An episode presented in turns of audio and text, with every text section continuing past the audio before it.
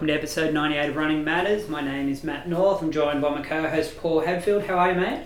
Very well, very well. Good to be at Gymea Allied Health Centre once again. It is. Six days a week, every week. That's right.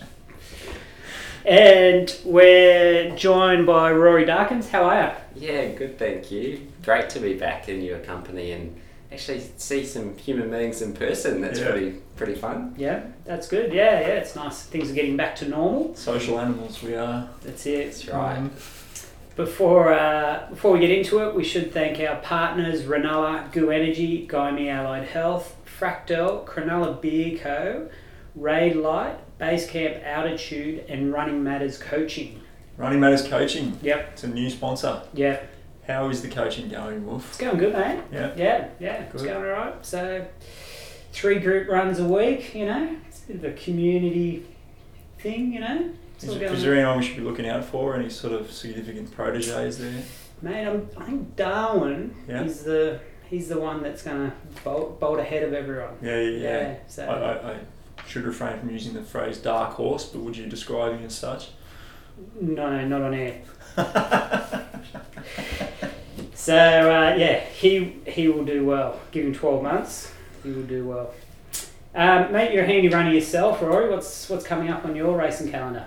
Oh, thanks. Um, I've just finished a block of marathon training with Eloise Wellings, um, who to help her prep for the London Marathon, which she went and did amazing, running um, sub two thirty. Yeah. Um, so I did all the training without doing the marathon. Um, you, weren't, so, you weren't tempted to knock one out at Kurnell? Well, it, funny, everyone's asked me that, saying like, you know, oh, I thought you would have gone out and run one by yourself. Yeah. like, it's probably a different vibe going out running solo versus running the London Marathon. Mm, um, slightly different. Yeah, it's slight, few, few slight differences. But um, so yeah, I'm just um, keeping the fitness up from that, and then I think her and I might be having a 10k race at some point in one of the kind of um, road races. So that might be next on the calendar. Yeah. Unreal. Is this your chance to show that you're not just a pacer, you're, you're there to win?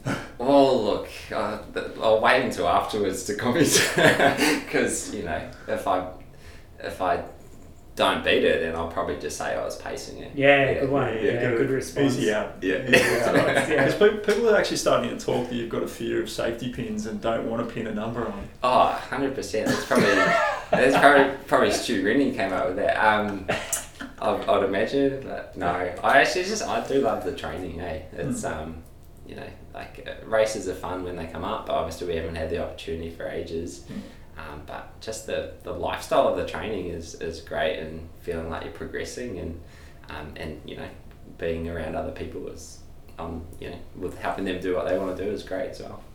That's good. Do you, do you reckon you were in two thirty marathon shape? Like were you doing the same workouts as Elsie was? She likes to say that she ran 229.42. So she likes to say I would have done 229.43. Ah. Yeah. So pretty the, close. I'd say there or thereabouts is probably how we how we would have said based on you know we just did our workouts together. Yeah. But you know it's, it's so unknown on the day, right? Like yeah. you can train you can train great and not quite execute on the day, and vice versa. You can not feel like you're uh, where you want to be in training, and then pull it together on the day. So yeah, yeah. it's who knows until it actually happens, eh? Oh, for yeah. sure. And I find it hard training those two piece bikini outfits. Oh, do you get uncomfortable in it? Absolutely. Yeah. Yeah, yeah. That's why we like to start at 6 a.m. like you do. Yeah, that's yeah. right. To run in them. Yeah. Just see, yeah, those yeah. people seeing. Uh, that's a horrible vision. Yeah, it is. Tell me, when you're uh, training with Elsie, are you purely a training partner or are you, are you mindset coaching at the same time? And would she admit to you mindset coaching at the same time? I think uh, I think she's spoken publicly about that before. That it's a bit of everything. Like you know, I think, um, uh, you know, part training partner, part mental skills coach, but probably you know, at the end of the day, we're more friends than we are anything. So, um, yeah, I think it's just it's just whatever the day is. You know, and some days it's well, if, you know we're working out hard, like no one's talking. But uh, in the cool down, we're um, debriefing the session, and that's where it's sort of natural to talk about the mental skills side of things yeah. when it's relevant. So I love the fact that it's very organic like that, and it's in the arena, so to speak. You know, it's actually out, mm. and um, you know in the thick of it In situ. in, in situ. So yeah. Very good. It's organic, but you invoice her at the end of the week. Oh, you know, uh, she actually got me running shoes for my birthday, so I'm, I'm indebted to her Yeah, it for was a while worth it. now. So she, yeah, we're all good. So um, pretty impressive first up marathon from Elsie, and you know we were you know, pretty pumped to watch what happened there.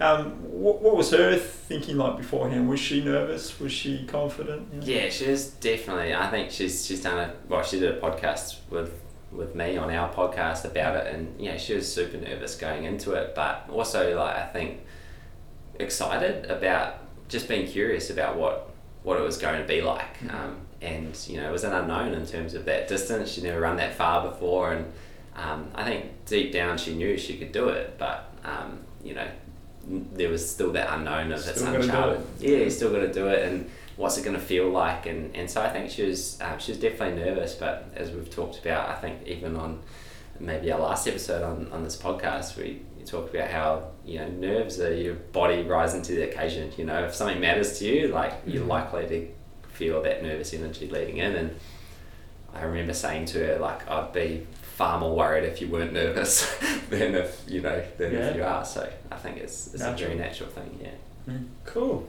Sure. So you've got some um, clients that you work with. That's that's that's your, your real job besides just being a professional athlete. um, so and you're also setting up your own app at the moment, uh, Innate. Mm. So how's that going? Bring bring us up to speed. Yeah, thanks, guys. Um, it's been a journey. So, um, you know, everything I do centers around well-being and performance from a psychology and then also a physiological point of view. And um, the Innate app is really just trying to bring together um, practical guidance to people so that they can be themselves in the best way that they can and and really thrive in terms of, of their well-being and achieve meaningful goals and, and live with, with purpose and things like that. And so yeah, it's been a long time coming. We were formerly called What's Right, um, where we, we've been at it a couple of years and, and creating various um, web based um, apps and, and really learning what works in that space. Um, and so we're super excited to bring the Innate app um, to the App Store um, later in the year. And yeah, people can um, can check that out at the moment for get to get early access um, and be part of the community that we're building through it. So Yeah, cool. And so if people want to be part of that process, they can go to your website and um, nominate to be beta testers. Yeah, yeah. So it's just innateapp.com and um, that's IN8. Um, and yeah, so we're, as I say, we're, we're just launching publicly now. And um, so we've, we've got some people who have been testing with us for a while. And so if people are interested in being an early adopter and, and getting involved, and you know, you can just go to the website and pop your details in, and we'll make sure you get early access and um, and some really good good offers early on um, when we launch fully as well. So um, yeah, it's exciting to be finally bringing that um, of to the market more broadly. We've done we've done stuff sort of behind the scenes with um, some organisations and businesses and, and government um, government department type stuff um, in the past with, with when it was called What's Right, but yeah, now we're, we've sort of really tailored it towards um, the individual who wants to become all that they can become and and find their what works for them and their own well-being you know i think so much of what we're trying to do is is get away from the one size fits all mentality of like everyone's got to you know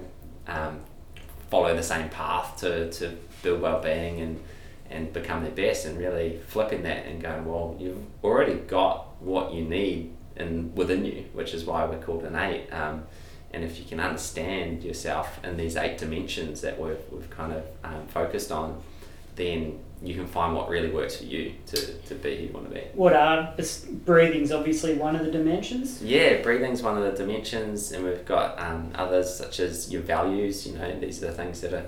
We've all got individual values. We've got individual strengths, um, you know, capacities that help us to, to really be our best. Um, we've all got needs, you know, psychological needs and, and things that we need to um, to have satisfied in order for us to have well being. Um, we've got uh, our emotions; they're, they're innate, and understanding understanding those. Um, and then the other dimensions are our health.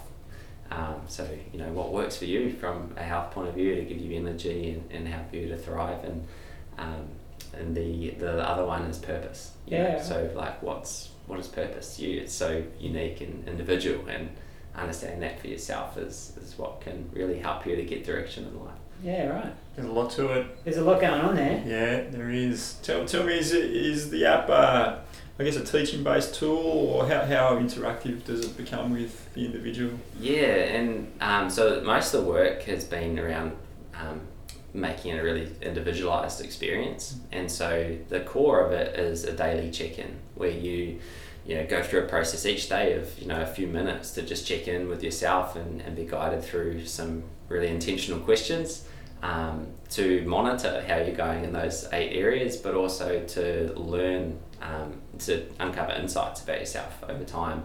And so, you know, a lot of the smarts are kind of behind the scenes to, you know, make sense of your data and make sense of, of what really works for you based on your daily um, entries in that check that check-in process. So, um, yeah, that, that's sort of the core of it. And then based on that, there's um, recommendations and um, practices that we can, you know, you can try out and learn what works for you. So, you know, for example, breathing-based practices and for different things such as to help you fall asleep or to help you focus and, and things like that. So.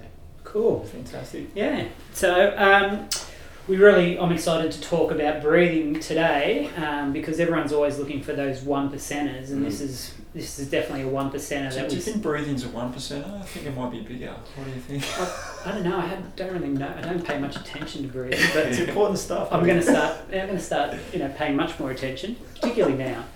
But we spent. Uh, I was chatting to you on the phone about it yesterday. You know, we spend so much of our time training our lactic acid threshold system. So that's why we get down the track and do our intervals and our sets, uh, just to try and you know bring that threshold up so we can run faster, longer, harder. Um, but we can also do that by improving our breathing. Mm. Um, talk us through some strategies. How does this work? How do how do I improve my breathing that's going to complement my running? Yeah, look, it's a huge question, um, and I might just uh, start by taking a step back and, and talk about the role breathing plays. And so, breathing obviously it happens automatically all all the time to keep us alive, and you know one function of it is to you know to get oxygen around the body and make sure that we we have what we need to stay alive. But it's also something that we can bring when under our conscious control, and so it's quite uh, unique in that sense that it's automatic, but also you can take control of it.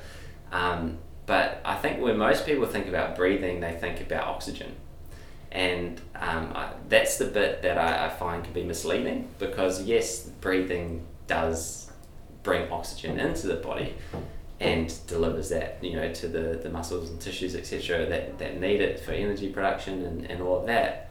But it's not the drive to breathe has quite little to do with oxygen. And so when we're running um, and we're feeling like oh yeah i need to breathe generally your oxygen you have like all the oxygen you need. Mhm. you you know and so you don't feel breathless or you don't feel the drive to breathe out of a lack of oxygen.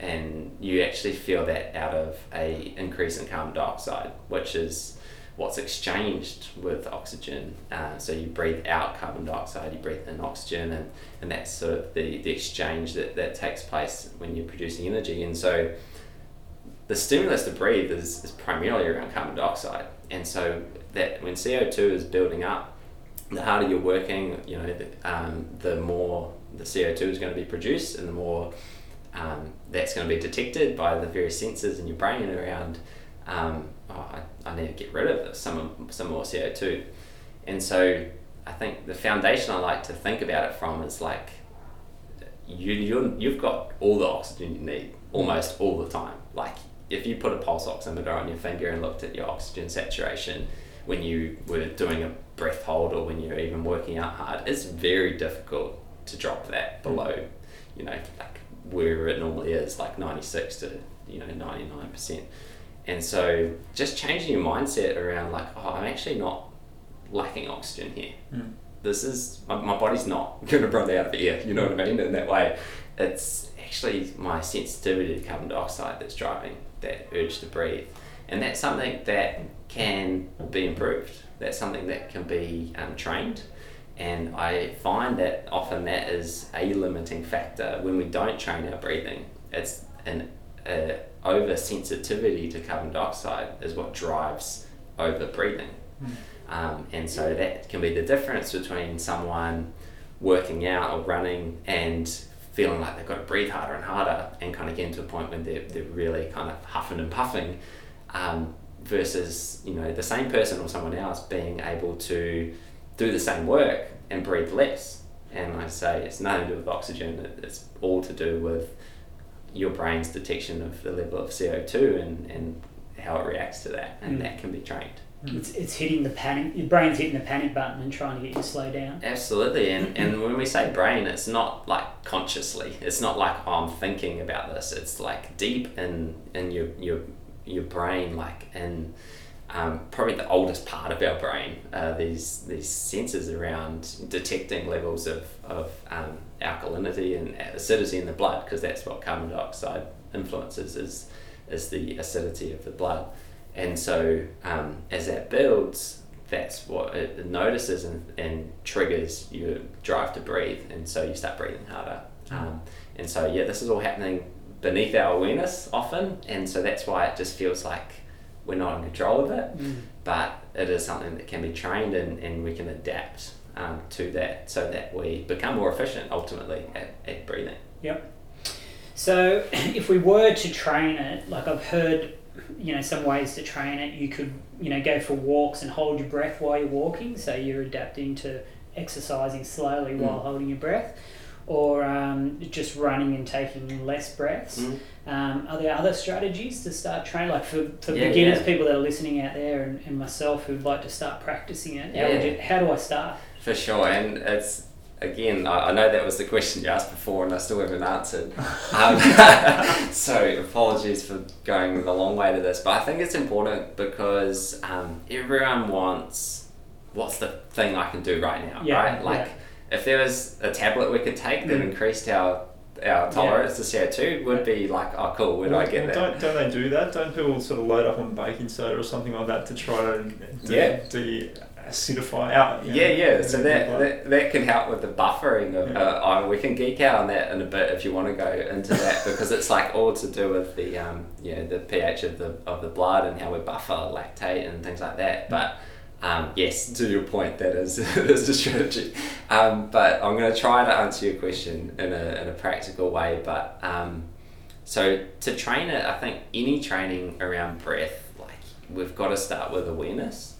And I think that's so often the mistake that happens in this space is that we go straight to practice without the awareness. So, Mm. you know, I think step one with any real any breath work should be noticing your breathing. As I say, it's unconscious normally. And so how many of us just go out and run and don't even spare a thought for like Mm. how am I breathing? Oh, why am I breathing like that? Is you know, how's it changing throughout? So I think spend the time just noticing it, not without trying to change it first, and see what you can learn from that. Mm. Because um, I think you know that's such a it's such a strong a strong foundation upon which to then start experimenting. But if we don't have the awareness first, then we're, we're sort of almost fall into the trap of trying to take shortcuts, um, which may or may not, you know, work, and, and you won't know because if you don't have that awareness of, of what you normally do, um, then then it'll be limited. So if you spend the time becoming aware of how your breathing feels and, and how it changes in different types of situations, that that's important. The next thing, um, which is an extension of that, is most of us take, uh, say, 20,000 breaths a day, right? And in the same way, we're kind of all looking for, well, can I spend 10 minutes like doing something to change my breathing? But we, we've still got like 19,900 and something breaths happening all the time, right? And I think the quality of those breaths is actually more important than the quality of those that you can you can adjust in a practice. So when you've got that awareness of how you breathe normally, bring that awareness not just from exercise but into everyday life. And a practical um, example of that is when you're like when you sleep, are you sleeping with your mouth open or your mouth shut? and gets if you if you sort of sharing a bed with someone or whatever, like they'll know. do you snore? Do you you know do you wake up with a dry mouth? Do you kind of have your mouth wide open when you're asleep?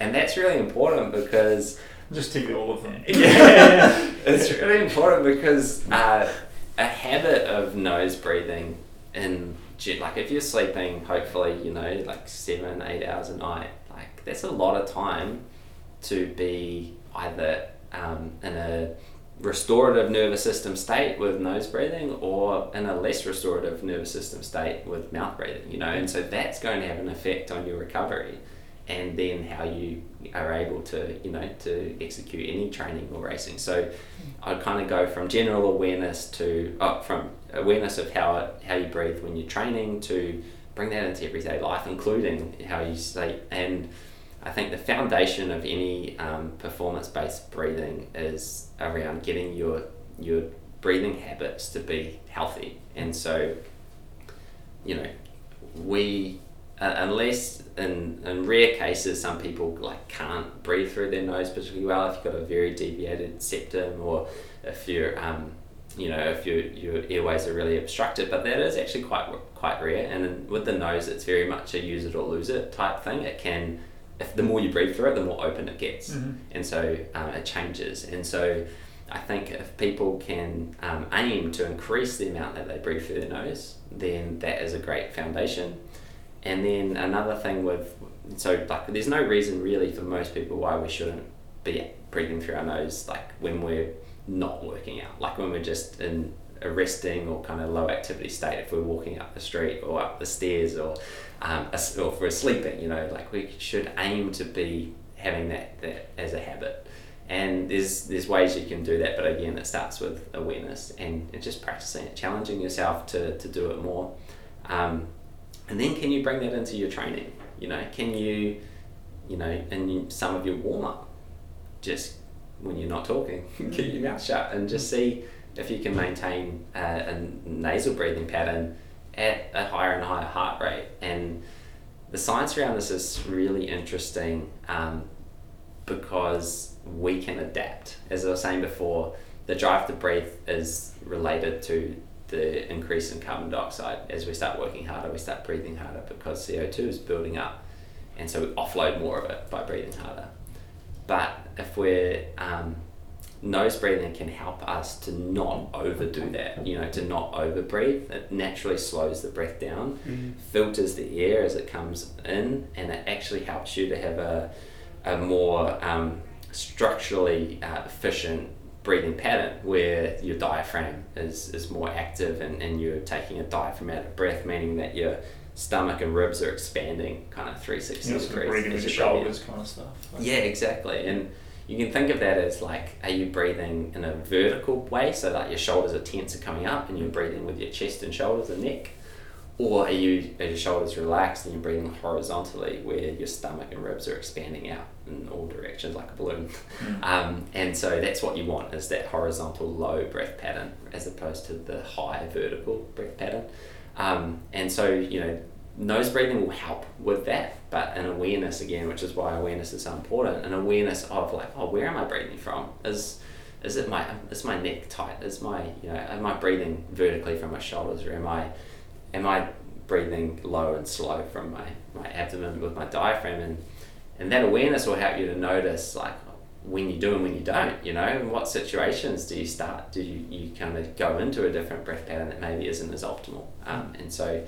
Um, long-winded answer guys but uh, to sort of start with awareness and then build into like getting the mechanics right you know low and slow from with the diaphragm and then as nose as often as you can and knowing that you can improve it like anything else you, with training you get better So I assume that you've been practicing it for quite some time now. So can you go out and run for an hour easy just nose breathing? yeah i i do all of my training now nose breathing only Yep. um, and that's quite intentional because and it didn't start that way it started with a couple of years ago me learning some of the science and going oh that's interesting like let me test that out and you know going for a jog and spending a couple of hundred meters uh, phases of that jog um, breathing through my nose and being like, oh, okay, that's enough. I need to take a mouth breath now. So started there, but um, just by challenging myself to do it more and more and, and bring it into every part of my life, like this, I don't. There's no sessions now where I have a need to not, you know, breathe through my nose. And then what about the interval sessions, the hard sets? Same thing? Yeah, Still, yeah, still yeah. going So- through the nose. Yeah, so you know, as I said earlier, we've just done um, marathon training block, and that included like Tuesday track sessions where we do I don't know like twenty four hundreds or something like that, and it, yeah, same thing. Like, Yeah, and right. I think you know, there's nothing special about that. It's just training. You know what I mean? It's just adapt- adaptation, and it kind of gets to a point, and I've had this with um, people I've worked with on this as well.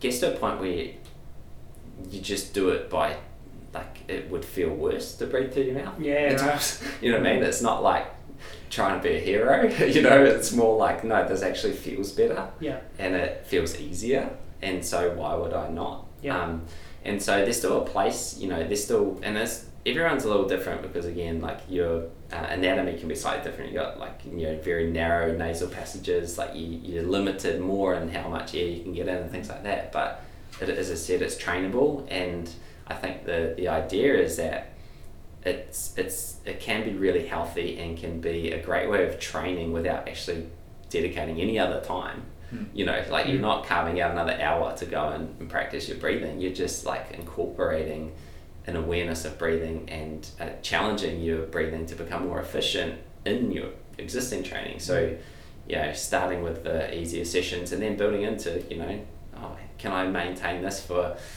you know, uh, for a track session or how much of a track session can I maintain it for? And yeah, so that's sort of that's my personal, you know, Yeah. what works for me. But as I said about the app, like it's about what works for you. So it's not ever one size fits all.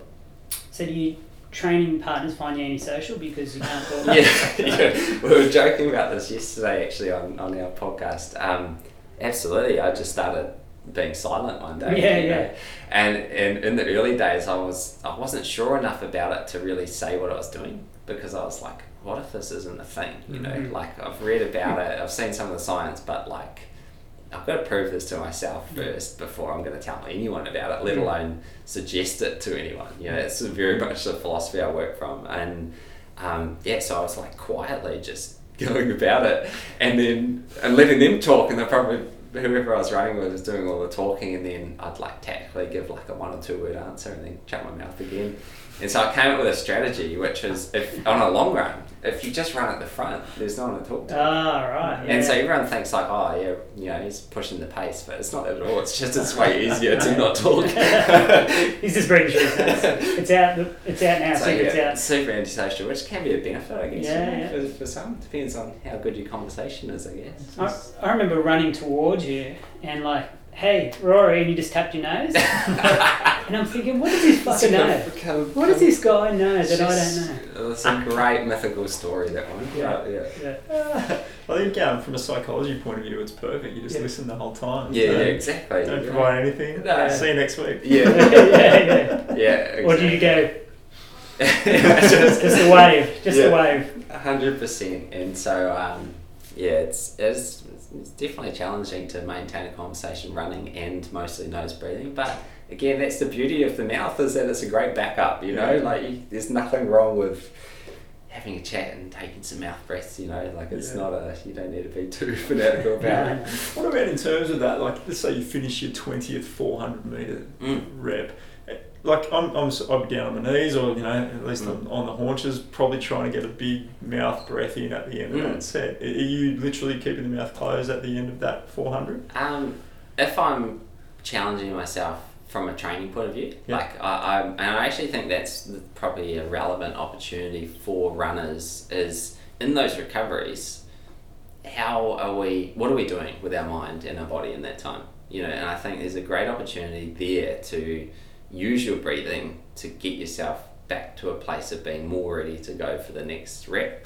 Um, and so in that, you know, uh, it's funny even in what you said, like you'd be wanting to take a big mouth breath in. It's probably more you'd be wanting to take a big mouth breath out. Yeah. You know, Yeah. to get get rid of the, the carbon dioxide, which is totally fine. Like if you, you know, if, um, you know, there's nothing wrong with that, but you you're going to get rid of more carbon dioxide more quickly through the mouth. So So, it can be a so good, that's that's the case. You- yeah, it can be a good strategy to offload CO two quickly. Yeah. Which, if your like, if your goal is to run the next one as fast as you possibly can, it might help Get, Um, get the carbon dioxide out. get it out. But equally, if your goal is to build your tolerance to carbon dioxide Mm. so that your breathing is more efficient for the actual race, Yeah. then maybe it's better to keep a little bit in and, and know that you're you can you're still getting rid of a lot through your nose, but you can be very deliberate about it. And so, one thing I like to to try there is to, yeah, if you finish a hard rep like a four hundred, your your breathing's obviously quite fast, your heart rate's quite high. How quickly can you get your breathing under control and drop your heart rate back down to start the next one? And so we know that you can do that by making your exhale longer than your inhale. And so when you breathe in, your heart rate speeds up, and when you breathe out, your heart rate slows down. And then this is happening all the time, breath by breath. It's called respiratory sinus arrhythmia, arrhythmia for any any fellow geeks out there. Um, and so, but this is the mechanism we can train and use, right? And so we can go, I'm going to consciously breathe out slightly slower than I breathe in, and I'm going to try to make each exhale slightly longer than the one before, so that that is spending more time on the exhale, spending more time bringing the heart rate down, Mm. and so that's the most efficient way that I can drop that heart rate Yeah. back down. Then Drop the heart rate and get the carbon. Well, and, and keep and I think with the carbon dioxide, it's sort of it's a little. This is where we kind of get into the physiology of it a little bit more. Is that whilst carbon dioxide is thought of as like a waste product that you want to get rid of, Mm. there's uh, like about a hundred years ago, there's discovered a thing called the Bohr effect, which you probably I don't know people may have heard of. The Bohr effect was, was discovered where it's the the if there's more carbon dioxide, your body will um, absorb more oxygen, and vice versa. If there's less carbon dioxide, your body will absorb less. And so it's sort of the affinity of oxygen to the hemoglobin, the blood that it, the, um, the red blood cells that it sort of goes around the body and um, is reduced as carbon dioxide um, increase. So it's more likely oxygen is it's easier for oxygen to go from the blood cells into the tissues when carbon dioxide's higher. Mhm. And so this is always Ah. changing. And so that's why it's like not as simple as drop CO2 to feel better to run harder. It's actually if you can become more tolerant to keeping a bit more, Mm. Then you actually can hopefully, based on at least the principle of the Bohr effect, you can be more efficient at getting the oxygen to where it needs to go. And because um, because we're never really in lack of oxygen, like most of the oxygen we breathe in, we're breathing straight back out. Like we're, there's not a lack of it. It can be a lack of it getting to where it needs to go, and maybe that can become more efficient if we have a little bit more carbon dioxide present to, to make that exchange happen better. So, yeah, that's the sort of technicality there that and I think is is part of the reason why becoming more tolerant to carbon dioxide can help um, make breathing more efficient and make um, potentially even you know your um, ability to utilize oxygen more efficient. Mm. And failing that, a small dose of EPO. Mm. Yeah. No comment.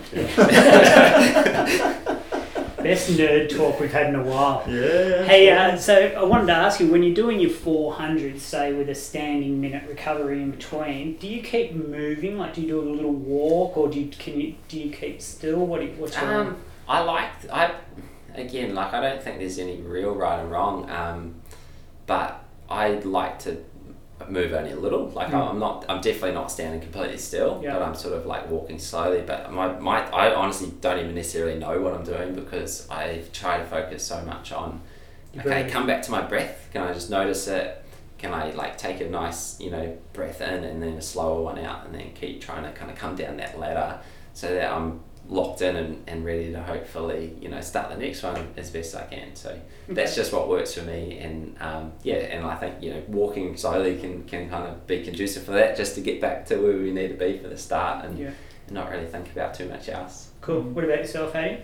Yeah, I like to walk. Yep. Yeah, yeah, yeah. Just um, cry a little. Mm. Walk, cry, knees, vomit.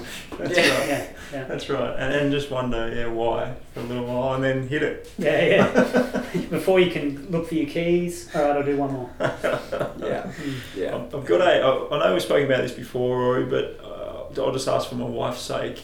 am I able to tape my mouth closed for my eight hours of sleep in order to promote this nasal breathing? Yeah, it's a um, it's something that a lot of people actually do. Um, and when we say tape your mouth, um, I think you know just a caveat there. It's not like completely wrapping masking tape around, right? It's like all you need. Because that's what I've been doing. Yeah.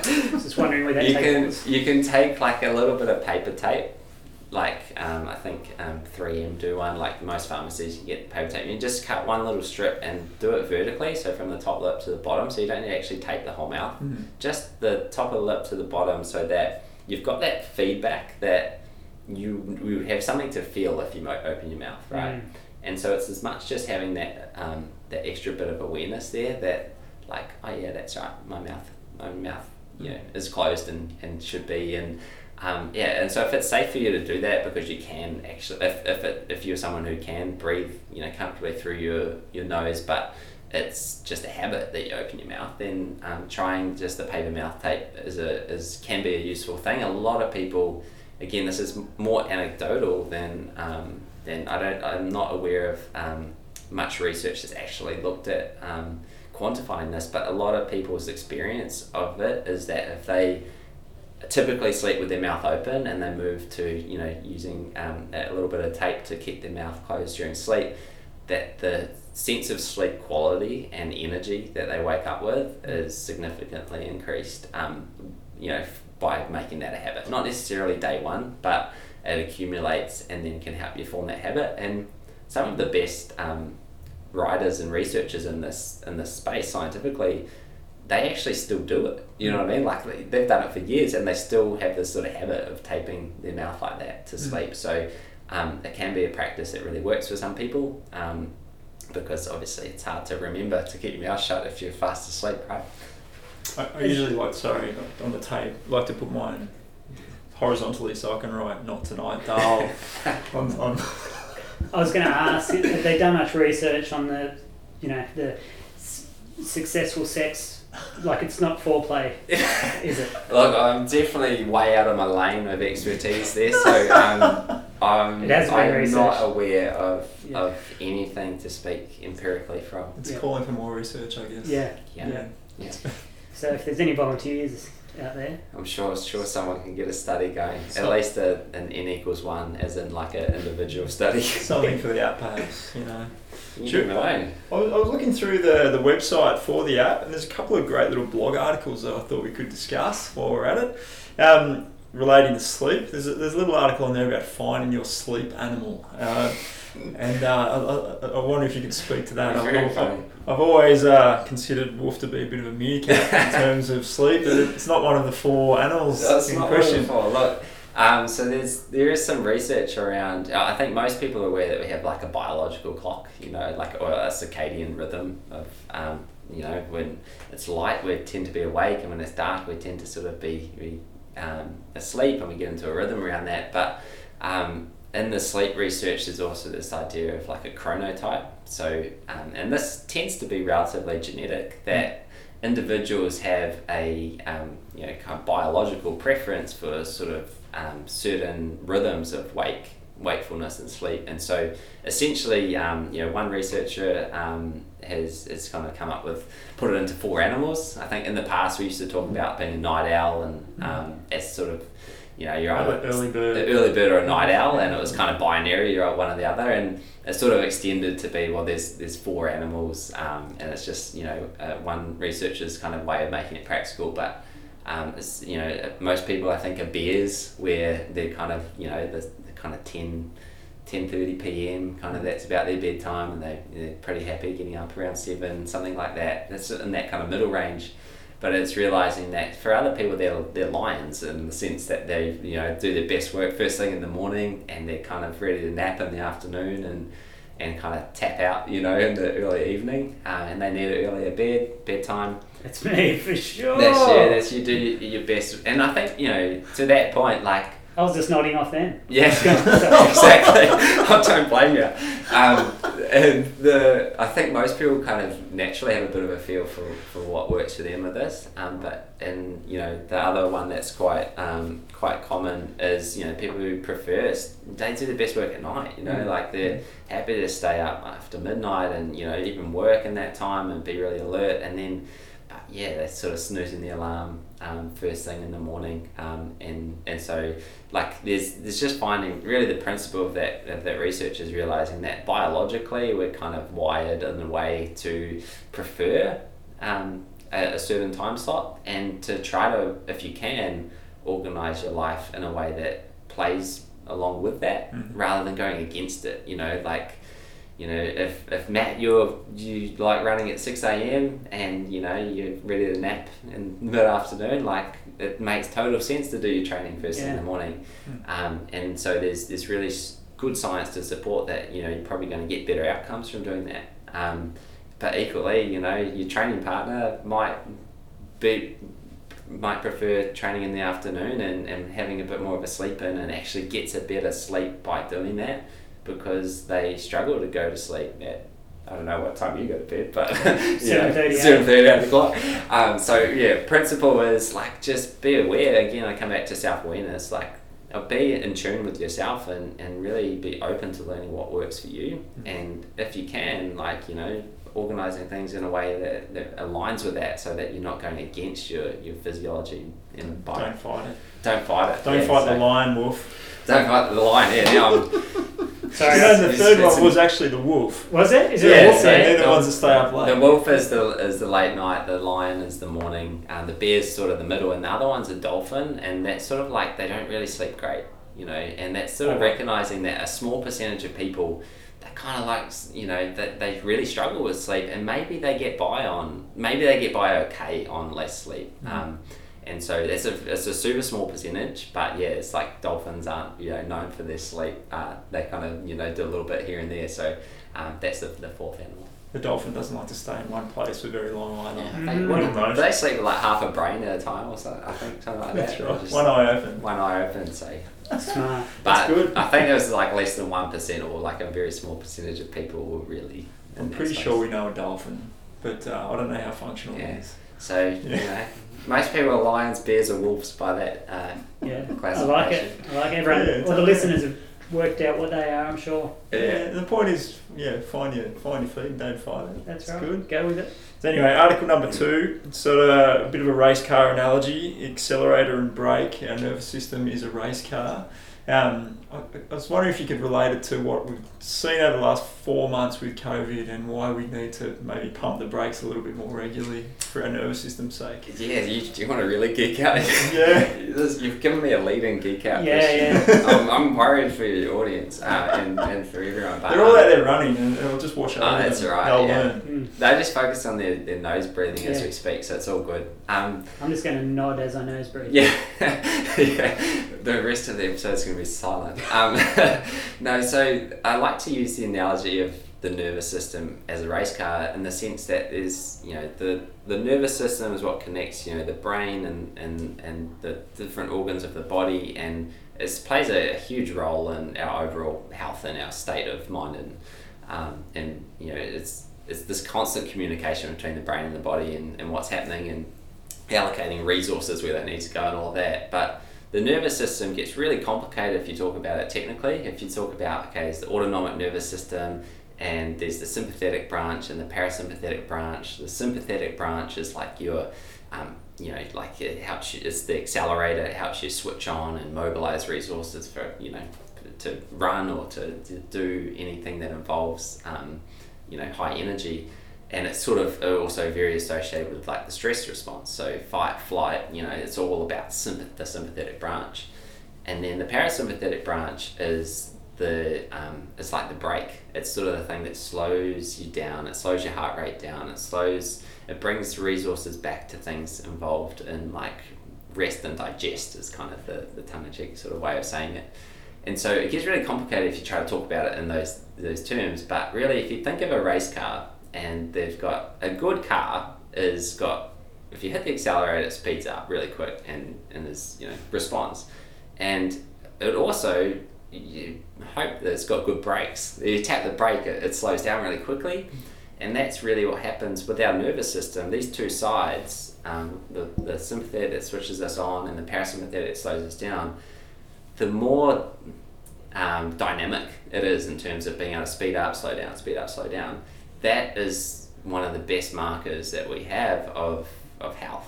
And, and, and it applies to you know psychological health, physical health, and and also you know so many aspects of performance is that like a, a healthy dynamic nervous system is responsive like that and so what that what typically happens and you referred to the last four months of is that if we're in a, in a stressed state for a long time. So if we've got you know emotional stress or you know stress from work or you know training stress as well, physical stress from working hard, we're spending a lot of time with the sympathetic side, the the par- uh, the um, the accelerator on. And so you can think of like if you're revving the engine all the time, eventually there's going to be a cost to that. Like you're using a lot of energy and, and you're you know you're compromising things if you're not also tapping the brakes and really slowing down and, and restoring to then be able to hit the accelerator again. And so, practically, what this looks like is whenever we have stress, it's, that we're in the sympathetic side that's more activated. And so, to counter that, we want a really strong parasympathetic branch of the nervous system, which is, um, you know, the, the side that when it's activated, it helps us, our digestion, it helps us to rest and and recover and, and helps our helps us to restore. And so essentially the the body's resources are getting directed to restorative things mm. as opposed to like nah it's the all the energy's got to go to movement you know so we talked before about how when you breathe in your heart rate speeds up and you breathe out your heart rate slows down that is you can measure that with heart rate variability and so the more variable that is so the more um, you know, if, if we when we, we do this in the app where we, we measure um, your heart rate um, when you're doing your breathing and things like that, and when you can quantify this as a marker of nervous system health, and so if your heart rate is very variable moment to moment, like as in beat to beat, so a lot of people think that if your heart rate is 60 beats a minute, that it's beating once every second, mm. and it's not. It's beating one like 0.9 1.1 and it's sort of like a variable around that average mm. and so the more variable your heart rate is beat to beat the more that the, that's a marker of having a strong parasympathetic so a strong brake mm. on your nervous mm. system and that's a great indicator of things like recovery of things like um, resilience and you know even you know there's, there's really strong research to connect um, healthy, um, you know, high heart rate variability, healthy nervous system with um, better brain function, better emotion regulation. And so there's wide ranging benefits because it enables our, um, our brain to work most efficient, most effectively. And it, and it sort of moves us. It means that we're able to tolerate a lot more stress. And so, going back to the car, it's like if you want to, you know, think of your nervous system like a race car, you want to build a nervous system that has really great acceleration that when you need to go like you can switch on and, and go but you can really quickly sw- switch off from that and restore and then be ready to go again. And, and that's why it's so important for health and resilience. Mm. have your downtime. good advice. That's what I was sort of talking about in terms of the last four months. We've actually had heaps more downtime than mm. we typically would have had. So potentially working on some stronger brakes there. Hopefully, yeah, and, and I think everyone's obviously like I'm, I'm when I kind of was speaking to that, I was imagining you know maybe people who are like homeschooling in that time and, general, and maybe they're more stressed. But if you have been mm. able to have a, a you know more choice in when you you know like you're able to go out for a walk or a run more on your own schedule, and you're able to maybe like do things around your own your own schedule a bit better and and, um, and use the time more efficiently because you're not commuting things like that then absolutely yeah you can be strengthening your parasympathetic nervous system um, and so having geeked out on all of that I think if we circled back to what we are talking about with breathing mm. every breath you're influencing your heart with um, you know with either speeding it up slowing it down beat to beat and if you're able, then there's, there's strong research behind this that if you're breathing well, you're able to increase, you're able to move across to that parasympathetic branch of the nervous system more effectively and more often and so you're getting more of you're able to kind of take charge of your nervous system a lot more using your breath Mm. and so that's really the foundation upon which um, you know some more um, you know healthy breathing habits but also you know breath practices can even play a role is that you can use them to shift your nervous system into a state that's more optimal for whatever it is whether it's you wanting to you know rest and digest you know get ready for sleep switch off. You can breathe in a certain way for that. And equally if you want to switch on you can breathe in a way that actually gets things going more. So um, yeah it's it's a tool that goes beyond just um, you know feeling good or, or, Mm. or anything like that. And, and even beyond just getting oxygen and carbon dioxide balances right to really shifting the state of the nervous system as a whole Yeah, it's amazing. Amazing influence you can have for Mm. something so simple. I guess going back to that, um, the idea of just the 2400s again. Mm. So let, let's say there's someone, you know, who's practicing that kind of exercise where they are on for, f- you know, 70 seconds or whatever the 400 might take you, and then 60 seconds of downtime and trying to focus on your breathing stuff. Sure, that's a really impressive way to improve your nervous system health is to get the accelerator and the brake working in a real Mm. practical way there. So. Absolutely, and I think you know, and to build on that, you know, after a session, how like, how are we intentionally switching from activity to recovery? You know, recovery doesn't just start with like a protein shake. You know what I mean? Like we can we can kickstart that by going, all right, well, I'm sitting in the car driving home. Like, Mm. how can I use my breathing to like my heart rate's still going to be well above what it normally is, and I'm sitting still because I've just worked out really hard. How can I start switching into that recovery mode? Mhm. And you know, I'm using my breathing to down regulate um, and and kind of get the recovery start reco- the recovery process started.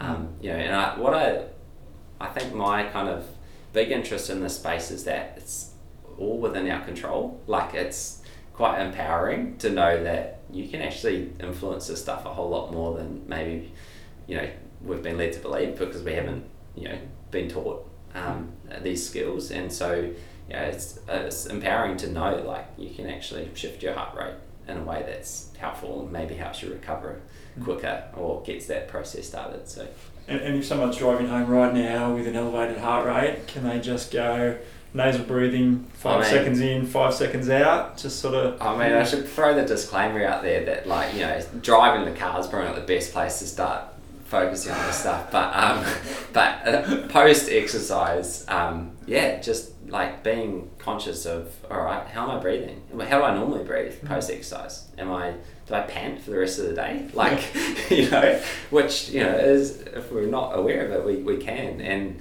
it's funny because um, a lot of people develop dysfunctional breathing patterns because of e- like exercise actually can make them worse because it, it kickstarts the breathing, gets you breathing harder.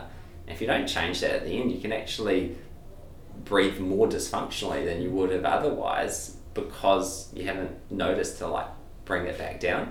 Um, so to your question, definitely um, after after training when it's safe to do so, um, I've been looking to you know switch to nose breathing as you know if, if you haven't already and and just try to emphasize you know like slow slow inhales but slightly longer exhales and and really you know feel what that is like for you you know like find a pattern that feels good again coming back to that that theme of what works for you you know like play with this and Mm. find what, what really feels like it, it works best for you. Look at your heart rate on your watch and see if it's making a difference or down, you yeah. know, and the stuff we do in the app is like gives you the, the ways to practice that and um, yeah, and, and just be you know exper- experiment for yourself. Fantastic.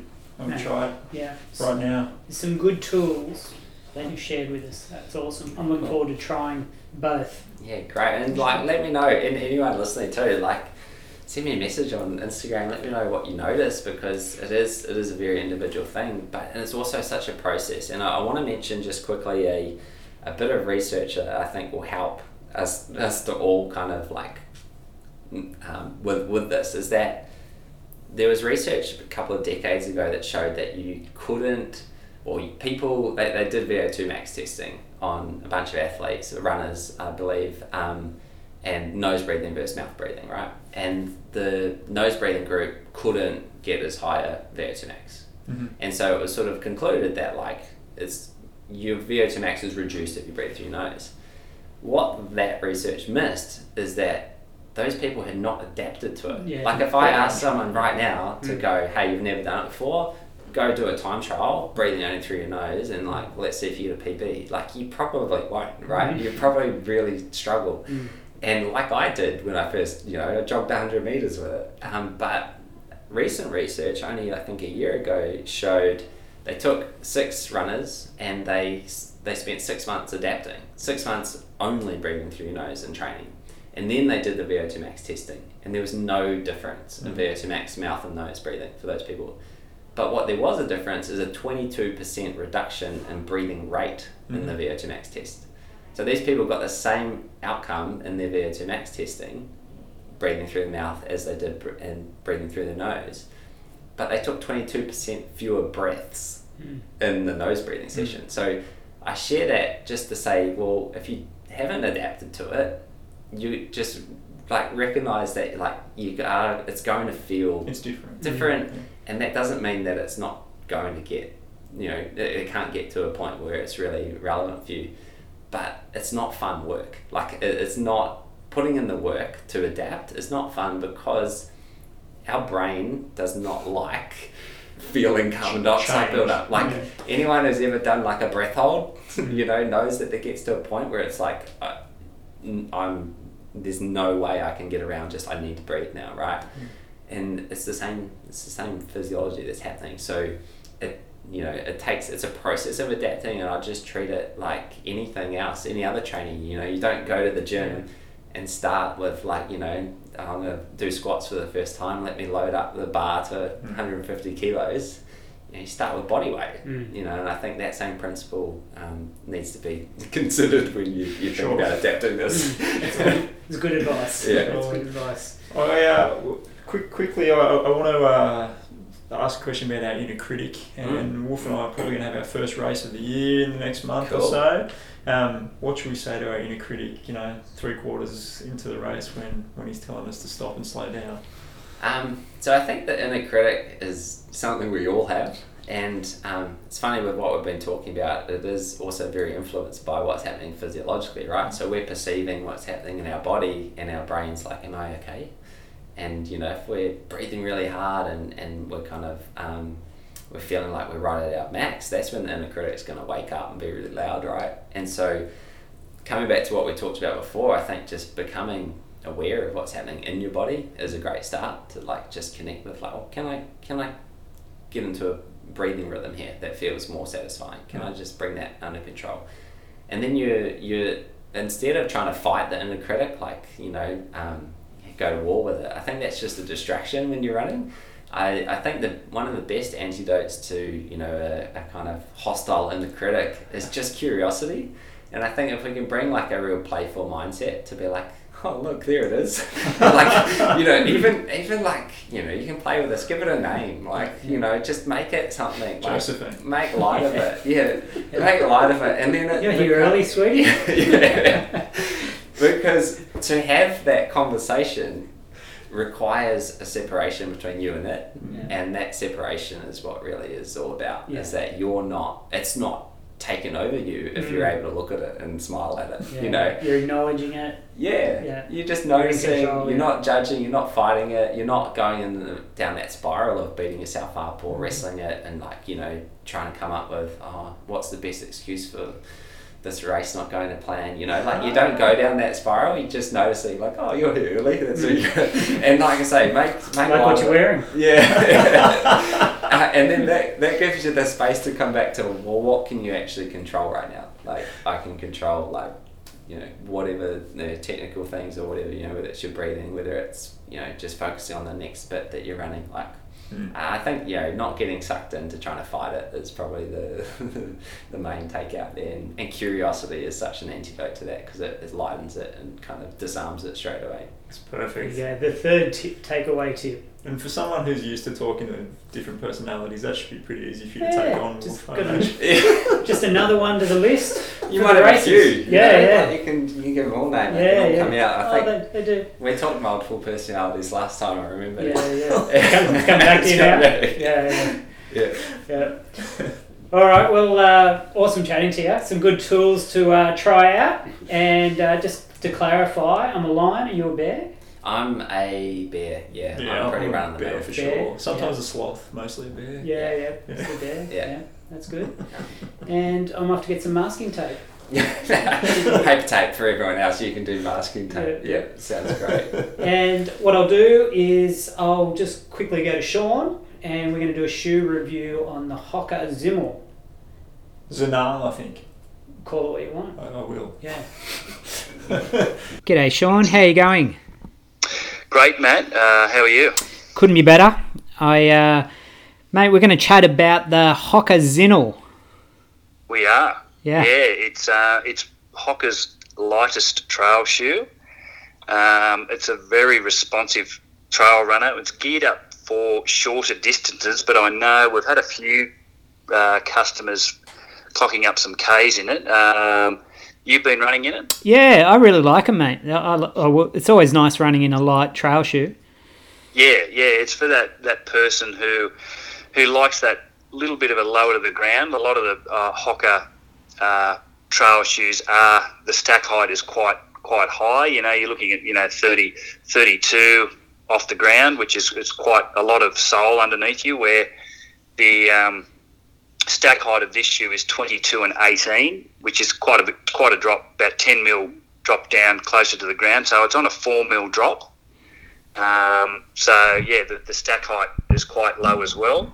So a lot of people that have gone from the torrent um, have gone into this shoe and mate are loving it. Yeah. Absolutely loving it. Yeah. Yeah, it is nice. It's nice. It's a nice change because um, you know it is lower. You can feel the ground a bit more. It feels a bit more responsive. Yes. Um, yeah. Well, it's got that. It's got the the midsole is a Profly Profly ultralight foam on top. Then you've got rubberized EVA on the bottom, giving you you know that little bit of a bounce um, and responsiveness. And then it's finished off with a Vibram outer sole um, for maximal traction. And Vibram, I think this is the first rubber um, or Vibram used in the Hoka range. And Vibram is the duck's nuts, pretty much, of rubber outsoles. Their wear and their grip is just fantastic. A lot of other brands do use it um, for, for their outsoles. Yep. Um, yeah, and it's just it's second to none as far as wear and grip. And and the lugs on them uh, on the shoe they're they're not as big and, and chunky as, as a lot of the other trail shoes. No, they're a four mil lug, um, and they're not. The Torrent has got a multi-directional lug pattern on it. Th- These are all sort of just a four mil sort of straight direction. Um, yeah, and basically the Vibram is at the a lot of it's at the midsole, and a lot of it is at the, the heel. Sorry, and at the forefoot. Um, so you've got there's a gap there in the middle of just the EVA foam. Um, underneath the heel, underneath the arch of the foot, so the foot flexes a, a lot lot more than the torrent, um, and and sort of moves with the terrain, I suppose, uh, as you as you're sort of doing a bit of t- more technical stuff. Yep. So it's a lot more grippy, and the shoe's got more flex. Yeah. Oh, It's about it, it's about 20 grams lighter as well. It's 240 grams. Yep. Um, so it's 20 grams lighter than the torrent yep. And uh, yeah, nice breathable upper. Um, you know, gusseted tongue to sort of protect and keep rocks and twigs from falling in down, and uh, yeah, good sort of toe protection as well. So yeah, it's it's been a really great shoe. Yeah. So I- I've been really happy with it. Is that the the feedback you've been getting from everyone else? Yeah, yeah. We've um, anyone who was running in sort of that torrent and, and wanted that lower profile shoe, they they've just they've come back and yeah, come back for seconds and bought bought more. So it's it's great. Excellent. Yeah, I can see why. All right. Well, um, mate, th- fantastic. That's what we, we wanted to hear. Just a uh, bit of background and Yeah. um, yeah, great great shoe to. There's Um, an owl. So yeah, yeah. if you you want that that light, that speedy sort of racing shoe um, in the Hoka range, mate, this is the shoe. Shoe for you. yeah, definitely. Yeah, it definitely the fastest Hoka trail shoe.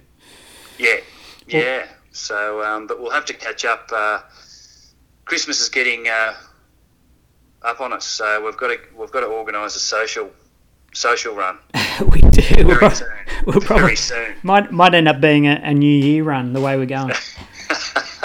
I know the years just years flying by, but um, yeah, we'll speak to Paul Hatfield Yep.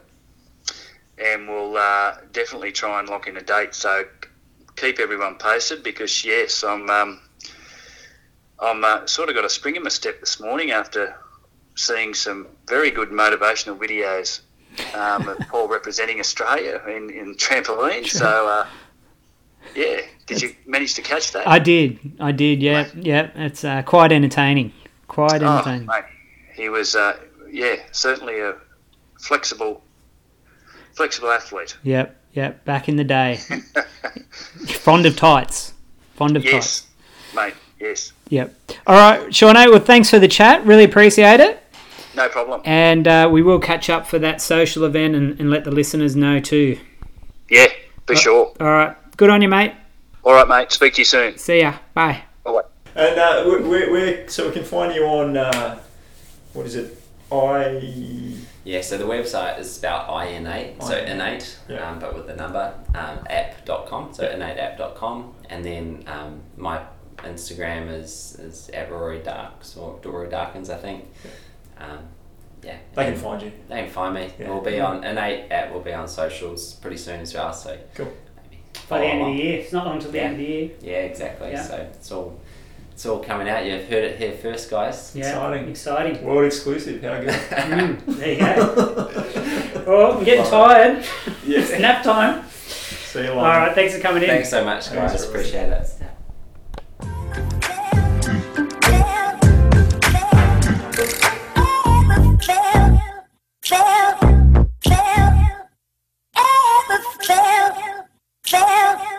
Fail!